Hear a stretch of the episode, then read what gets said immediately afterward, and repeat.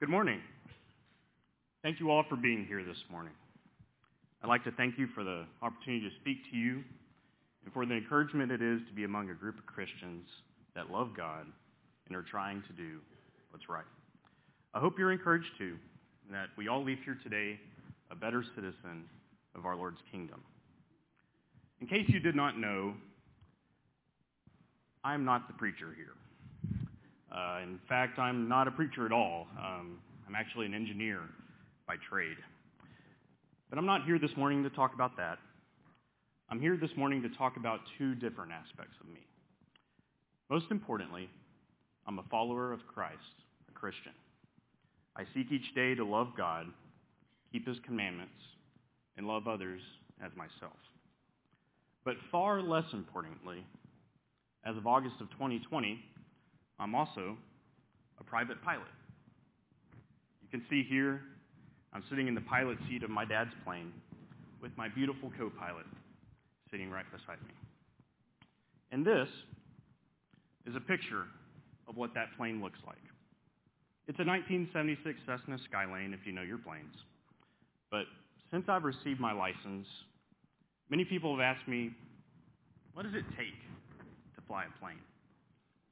There are many different answers to that question, but another way to frame it might be, how do you take something that is essentially an aluminum golf cart with wings, made back in the 1970s, and after flying through the air at over 150 miles an hour, safely landed on a half-mile strip of pavement over 200 miles away from where you started?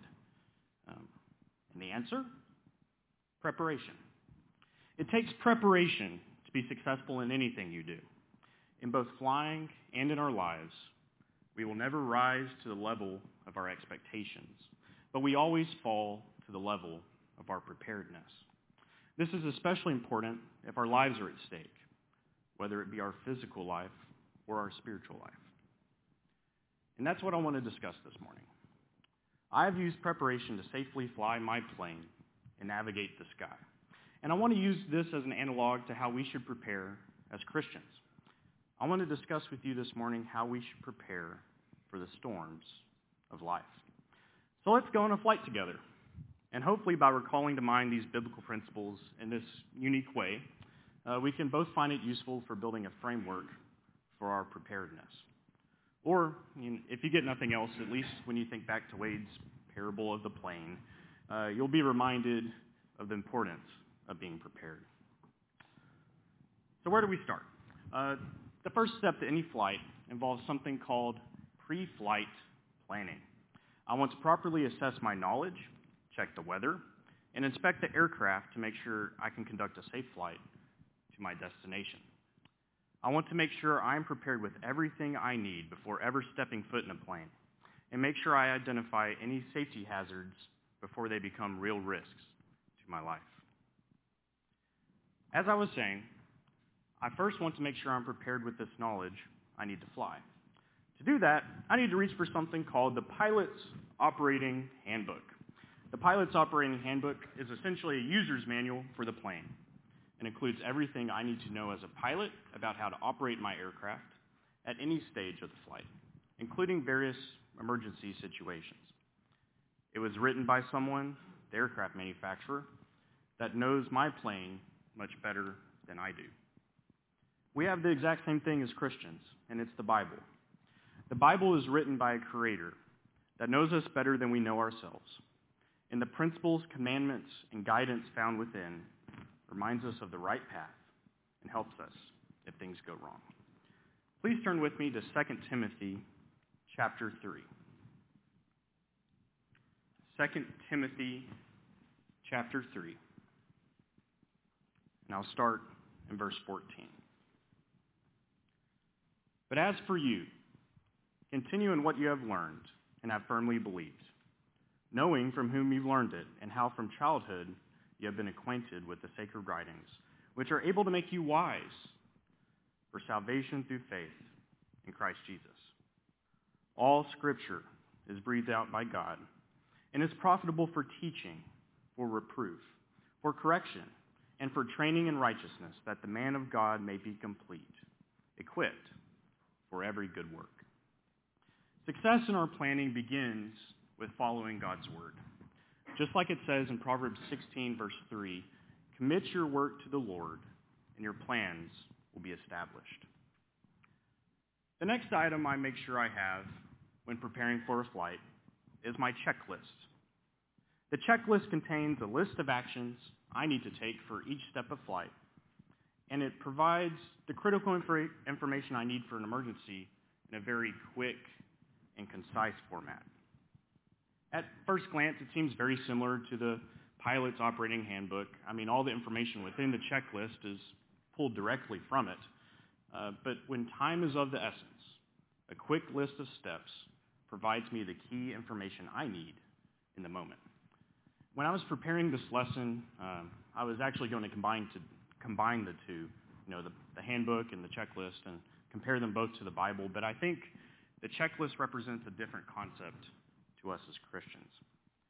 How often are we caught facing temptation or the trials of life and had the time to separate ourselves from the situation, to search the Bible to determine what is right in the moment? Both in flying and in life, there are plenty of times where you do have the time to read while facing a problem. I mean, we have the Bibles on our phones now. Uh, it's easily accessible. But there are equally as many times where time is of the essence to recall what is right and wrong and then act accordingly. Whether that be during temptation, during our conversations with others, or just going about our day, we need to not only know where to look for wisdom, but we must also have that wisdom committed to memory. We have to train our conscience to recognize right and wrong and respond in real time. I think there are two passages from the New Testament that illustrate this. Uh, 1 Peter 3 and verse 15 says, But in your hearts honor Christ the Lord as holy, always being prepared to make a defense to anyone who asks you for a reason for the hope that is in you. Yet do it with gentleness and respect, having a good conscience, so that when you are slandered, those who revile your good behavior in Christ may be put to shame. I also think our Lord illustrates this concept perfectly during his temptation in the wilderness in Luke chapter 4. Uh, due to time, I won't read through that account this morning, but you'll remember that Jesus was tempted three times by Satan, and he responded immediately from God's word. He had no need to travel back to the synagogue, unravel a scroll, and search for the answers to the devil's snares. He had already prepared himself long ago. He confronted each temptation with the words and principles of God by a trained mind and memory. I've spent a lot of our time this morning on these two concepts because it's very important for us as Christians to understand. If we don't refer to the Word of God as our guide, and we fail to commit these principles to our hearts and minds, we will be woefully unprepared for what's out there. So, we have all the knowledge we need, all the knowledge we need to fly the plane safely. We have it quickly accessible in our minds. What else do we need to do? Next, we need to check the weather. Now, a day like today is probably a great day to fly. The sun is shining, clouds are high in the sky. It's, it's a little hot out there, um, but shouldn't be too turbulent. But what if it's not that great? What if the clouds are so low that it's barely above the legal limit? What if it's foggy or raining you might not see that well.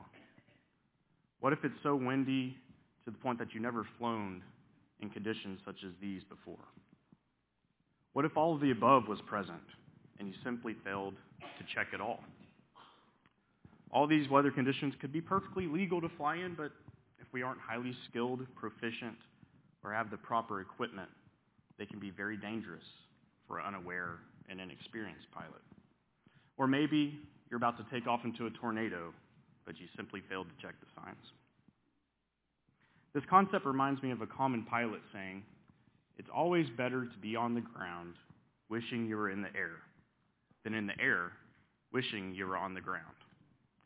Proverbs chapter 14 and verse 15 reads, The simple believes everything, but the prudent gives thought to his steps.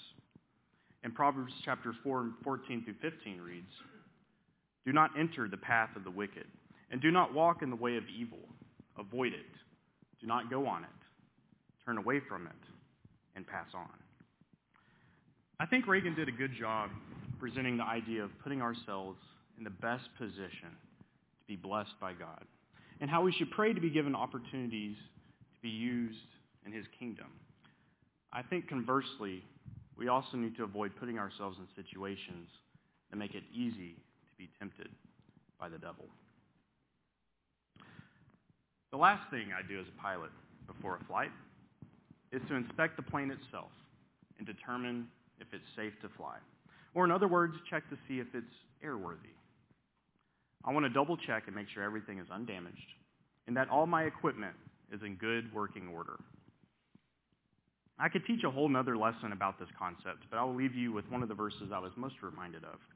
And I think it completely sums this concept up. Please turn with me to Ephesians chapter 6. Ephesians chapter 6. And I'll start in verse 13. Therefore, take up the whole armor of God, that you may be able to withstand in the evil day. And having done all, to stand firm. Stand therefore, having fastened on the belt of truth, and having put on the breastplate of righteousness, and as shoes for your feet, having put on the readiness given by the gospel of peace. In all circumstances, take up the shield of faith, which with, with which you can extinguish all the flaming darts of the evil one. And take the helmet of salvation and the sword of the Spirit, which is the word of God, praying at all times in the Spirit, with all prayer and supplication. To that end, keep alert with all perseverance, making supplication for all the saints. In short, we need to make sure our armor and equipment are in good working order. Okay. So I know what you're thinking. Told you I was going to walk you through a flight. Starting to look at the time, and we haven't even taken off yet. Uh, I promise that from here that because we prepared, the next steps are relatively easy.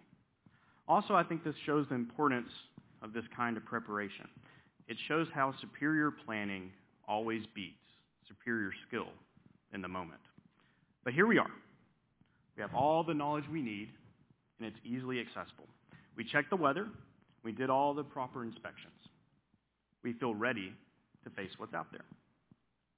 So, what do I keep in mind when I'm about to take off? And what should we as Christians be thinking of as we start a new chapter of life, a new job, or even just a new day? There are many things I could talk about here, but one aspect I want to touch on is the concept of an abort plan. As pilots, we plan on having a smooth and uneventful takeoff. But how do we prepare if things go south?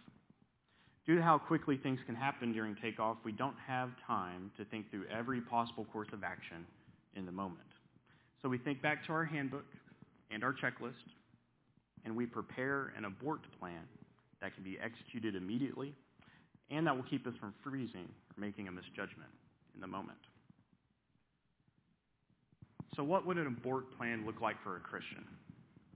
I would say it represents us making our mind about our response to temptation long before we're ever faced with the temptation. An excellent example of this can be found in Daniel chapter 1.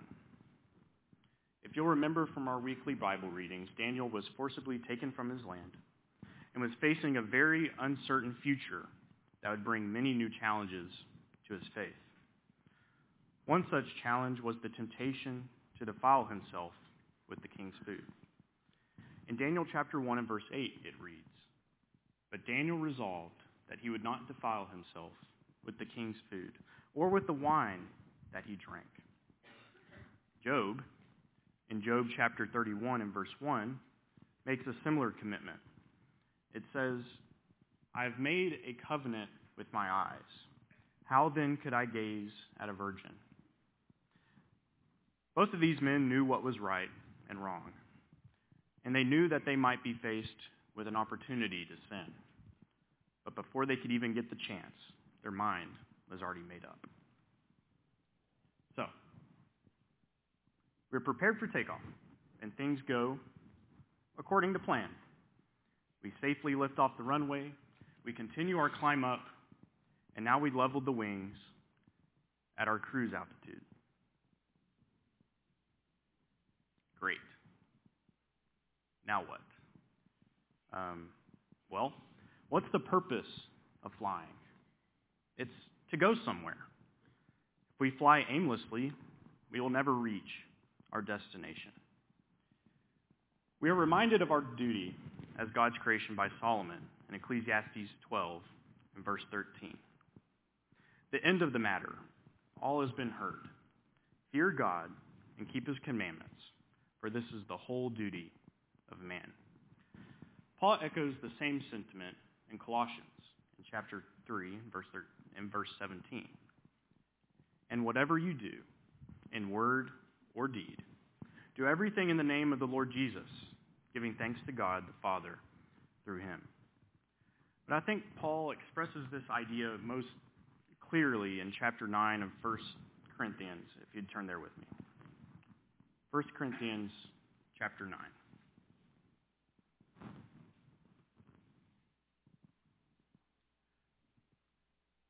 Now start in verse 24. Do you not know that in a race all the runners run, but only one receives the prize? So run that you may obtain it. Every athlete exercises self-control in all things. They do it to receive a perishable wreath, but we an imperishable. So I do not run aimlessly. I do not box as one beating the air, but I discipline my body and keep it under control, lest after preaching to others, I myself should be disqualified. Just like a pilot navigating to our destination, everything we need to do needs to bring us closer to our home in heaven. So after all this preparation, we've successfully reached our cruising altitude. We're on course, there's not a storm or even a cloud in sight. The air is smooth, and all our engine instruments are reading normally. Is it time to relax? Maybe. But we should always be aware of what's happening and be thinking about what's ahead. We need to avoid becoming complacent. Another common phrase used in aviation is complacency kills. And I think it can hold true to us as Christians if we're not careful. We receive multiple warnings in the New Testament about the dangers of becoming complacent. Paul repeats this warning against complacency at least twice, both to the Corinthians and the Ephesians. He reminds the Corinthians that there's a history spanning a millennium that shows that even people considered to be God's chosen people were laid low by turning towards evil ways. In 1 Corinthians chapter 10 and verse 11, Paul writes, now these things happened to them as an example, but they were written down for our instruction, on whom the end of the ages has come. Therefore let anyone who thinks that he stands take heed lest he fall. Similarly, in Ephesians 5 and verse 15 through 17, Paul writes, Look carefully then how you walk, not as unwise, but as wise, making the best use of the time, because the days are evil. Therefore, do not be foolish, but understand what the will of the Lord is. And Peter, in his letter, compares the devil to a roaring lion in 1 Peter 5, verse 8, which reads, Be sober-minded, be watchful. Your adversary, the devil, prowls around like a roaring lion, seeking someone to devour. The devil is cunning. And someday we may wake up surrounded by a storm if we become complacent in the sun. Okay. Now I want to try and paint a picture for you. Here we are in the pilot seat of a plane, flying above what looks like New York City. You're having a great time. You're getting to see the city from the air. As you fly along, something on the ground catches your eye, and you look out the window at the landscape below. for a little too long. You look up, and this is what you see. You've flown into a cloud. You can't see anything. You can't see if you're turning or flying straight, or if you're climbing or descending quickly towards the ground. Or consider that you were flying along. You start to see smoke from your engine. You hear a loud bang, and then your engine quits entirely. The loud roar of an engine has been replaced by an eerie silence, broken only by the wind rushing over the wings. Now, like the plane in the picture, you have to quickly figure out where to land the plane without an airport in sight. Or maybe you're flying along and you slowly watch the weather close in around you. And now you're surrounded by storms and can't find your way through. I would say you're having an in-flight emergency. For us as Christians, just like pilots, in-flight emergencies come in many forms. But it's essentially any situation that threatens our spiritual life, a situation where temptation strikes. Now, before we discuss what our course of action could be, I'm sure you're wondering, if we've done all this preparation, how did we even end up in this emergency situation anyway? I think there's at least three ways I can quickly go through how this can occur. Number one, time and chance. For a pilot, that might be something like a bird strike on takeoff, where a bird happens to fly in, fly in your path and you collide with it. Maybe it was just an unlucky event that poses a challenge to us as pilots. As Christians, we also encounter situations where no one is at fault, but we are still presented with a challenge to our faith. Maybe we are faced with an unexpected death of a loved one. Maybe a natural disaster has robbed us of our earthly possessions. Maybe, like the bird, we are simply at the wrong place at the wrong time. Solomon, in Ecclesiastes chapter 9, discusses this concept, starting in verse 11. Again, I saw that under the sun the race is not to the swift, nor the battle to the strong, nor bread to the wise, nor riches to the intelligent, nor favor to those with knowledge, but time and chance happen to them all. For man does not know his time, like fish that are taken in an evil net, and like birds that are caught in a snare, so the children of man are snared at an evil time when it suddenly comes upon them. Number two, the actions of others. For a pilot, this might be something like a mechanic forgetting to tighten the bolts on your engine, or another pilot pulling out onto the runway while you're trying to land. As Christians, it could be the consequences of another person's sin that, tempt, that tempts us. Maybe someone has committed sin against you personally or against someone that is close to you. Maybe you're being persecuted or made fun of because of your faith. Paul, in 2 Timothy chapter 3, not only discusses the possibility, but he gives us a promise that we will have to face temptation from this source. Verse 12 it reads, Indeed, all who desire to live a godly life in Christ will be persecuted, while evil people and impostors will go on from bad to worse, deceiving and being deceived. And number three, it can be due to our own actions or inactions. For a pilot, that means making unwise decisions that go directly against the sound preparation we've done.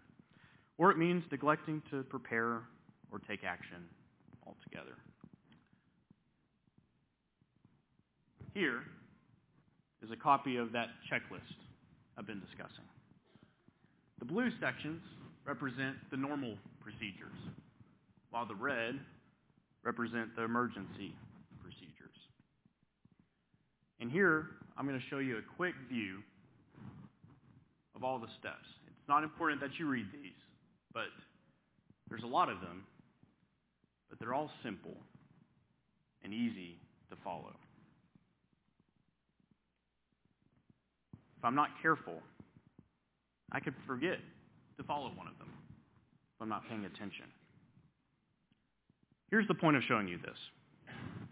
What if, during each flight, I decided to randomly neglect one of these steps? I'll probably be fine the first time. Um, it might be a step like checking for a flat tire and the tire being full of air anyway. Or maybe it's something that doesn't apply to me in the moment. Uh, there's a step in some checklists that tell me to make sure the air conditioning is turned off, and our plane doesn't even have air conditioning. Um, but what if that one step becomes five steps? Planes are pretty reliable, and I'm usually not flying through challenging weather, so maybe I'll be okay. Um, what about 10 steps? 15? Or 20? What if I then took those 20 steps and did the very opposite of what it tells me to do? How about this? Would any of you feel comfortable flying with me knowing that I just skipped one of these? No?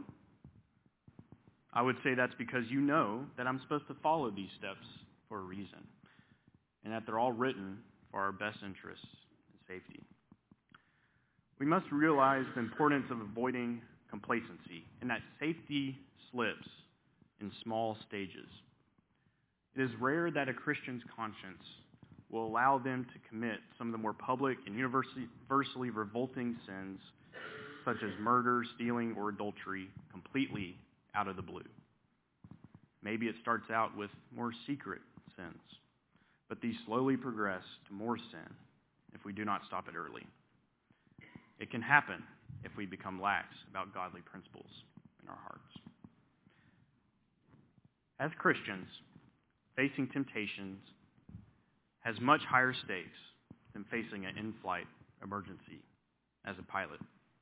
As a pilot, I may be facing physical death, but sin threatens to bring spiritual death. But there is some good news when it comes to facing temptation.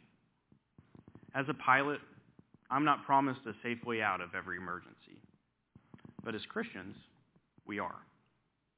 1 Corinthians 10, verse 13 says, No temptation has overtaken you that is not common to man. God is faithful, and he will not let you be tempted beyond your ability.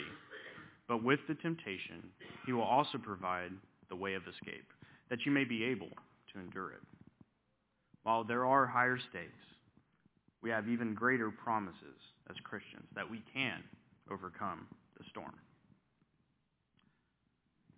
Now that we've talked about the why, let's talk about what we need to do. As a pilot, we follow a priority list of the following actions. We aviate, navigate, and communicate in that order. First, aviate means to fly the plane.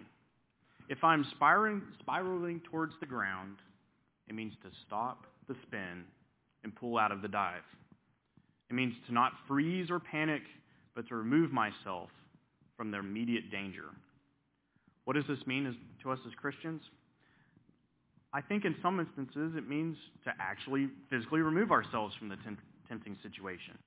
You'll remember from Genesis chapter 39 that Joseph, while serving as a slave in Potiphar's house, was tempted by Potiphar's wife. In verses 11 through 12 it says, But one day, when he went into the house to do his work, and none of the men of the house were there in the house, she caught him by his garment, saying, Lie with me.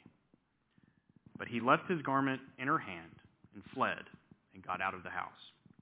Maybe it means we should be like Joseph and immediately remove ourselves from the temptation.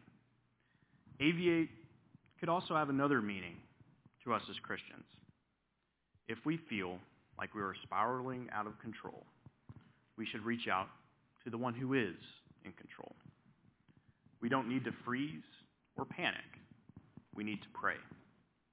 We have many examples of this from the Bible, but I want to briefly touch on one of them. You'll remember from, your from our Bible reading that Nehemiah, in Nehemiah chapter 2, was serving as the cupbearer to King Artaxerxes. He was risking his life by approaching the king to ask for help to rebuild the walls of Jerusalem. And notice the first thing Nehemiah does in verse 4 before stating his request to the king. Then the king said to me, What are you requesting? So I prayed to the God of heaven. How better off would it be if that was our response to every physical and spiritual challenge we face? So after we aviate and we have control of the plane, we need to navigate. During an emergency, I may be very disoriented, or maybe I simply need to know the best way forward. As Christians, we need to trust in God and God's Word to direct our steps. Psalm 119 and verse 105 says, Your Word is a lamp to my feet and a light to my path.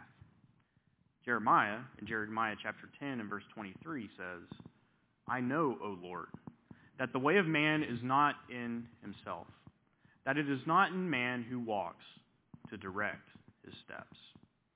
If We find ourselves surrounded by darkness. We need to use the lamp of God's word to find the way forward. Thirdly, we need to communicate. As a pilot, that means reaching out to either my co-pilot or air traffic control for assistance in an emergency. Just like pilots, we as Christians need the help of other Christians to help us on our walk.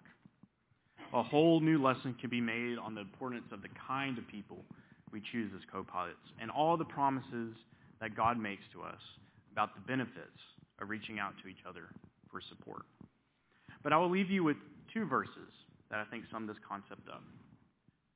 Please turn with me once again to the book of Ecclesiastes.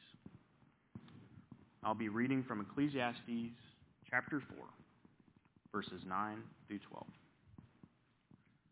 Two are better than one because they, because they have a good reward for their toil. For if they fall, one will lift up his fellow. But woe to him who is alone when he falls and has not another to lift him up. Again, if two lie together, they keep warm. But how can one keep warm alone? And though a man might prevail against one who is alone, two will withstand him. A threefold cord is not quickly broken. There have been many times, whether it was Lauren or my dad, or having a co-pilot with me has made my job as a pilot much easier and safer. It's also important that we don't hide our mistakes.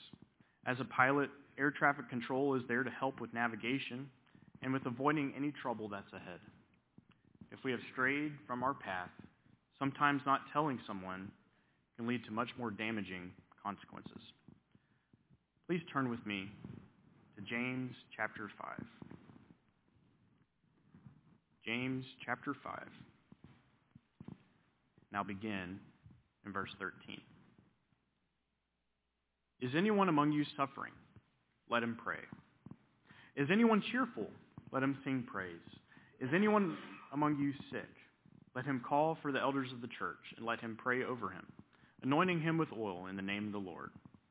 And the prayer of faith will save the one who is sick, and the Lord will raise him up. And if he has committed sins, he will be forgiven.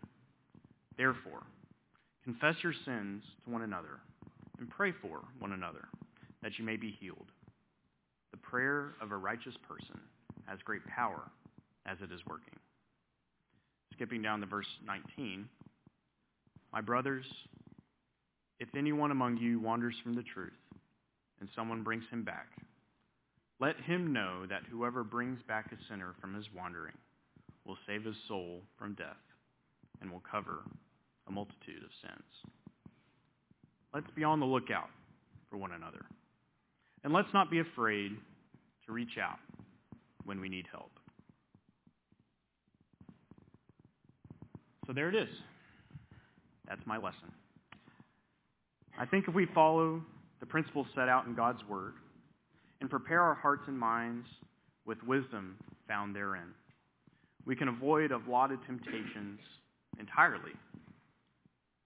But when we do face temptations, whether it be our fault or not, we can have faith that it takes to endure. But maybe For you, this story did not have such a happy ending. Maybe you're here this morning and you realize you've crashed your plane, that you've fallen prey to sin and temptation. You're looking around and you find yourself standing in the middle of the fiery wreckage of your spiritual condition, facing what would be an eternal spiritual death because of that sin. But it doesn't have to be this way. I have some good news for you. God promises us not only an escape from the temptations that we're facing, but also an escape from sin itself. Jesus, through his sacrifice, provides us with a second chance. As Christians, we are provided the forgiveness of sins so that one mistake does not have to seal our fate. Jesus in Mark 16:16 says, "Whoever believes and is baptized will be saved, but whoever does not believe will be condemned." If you would respond to that good news this morning, please come forward as we stand and as we sing.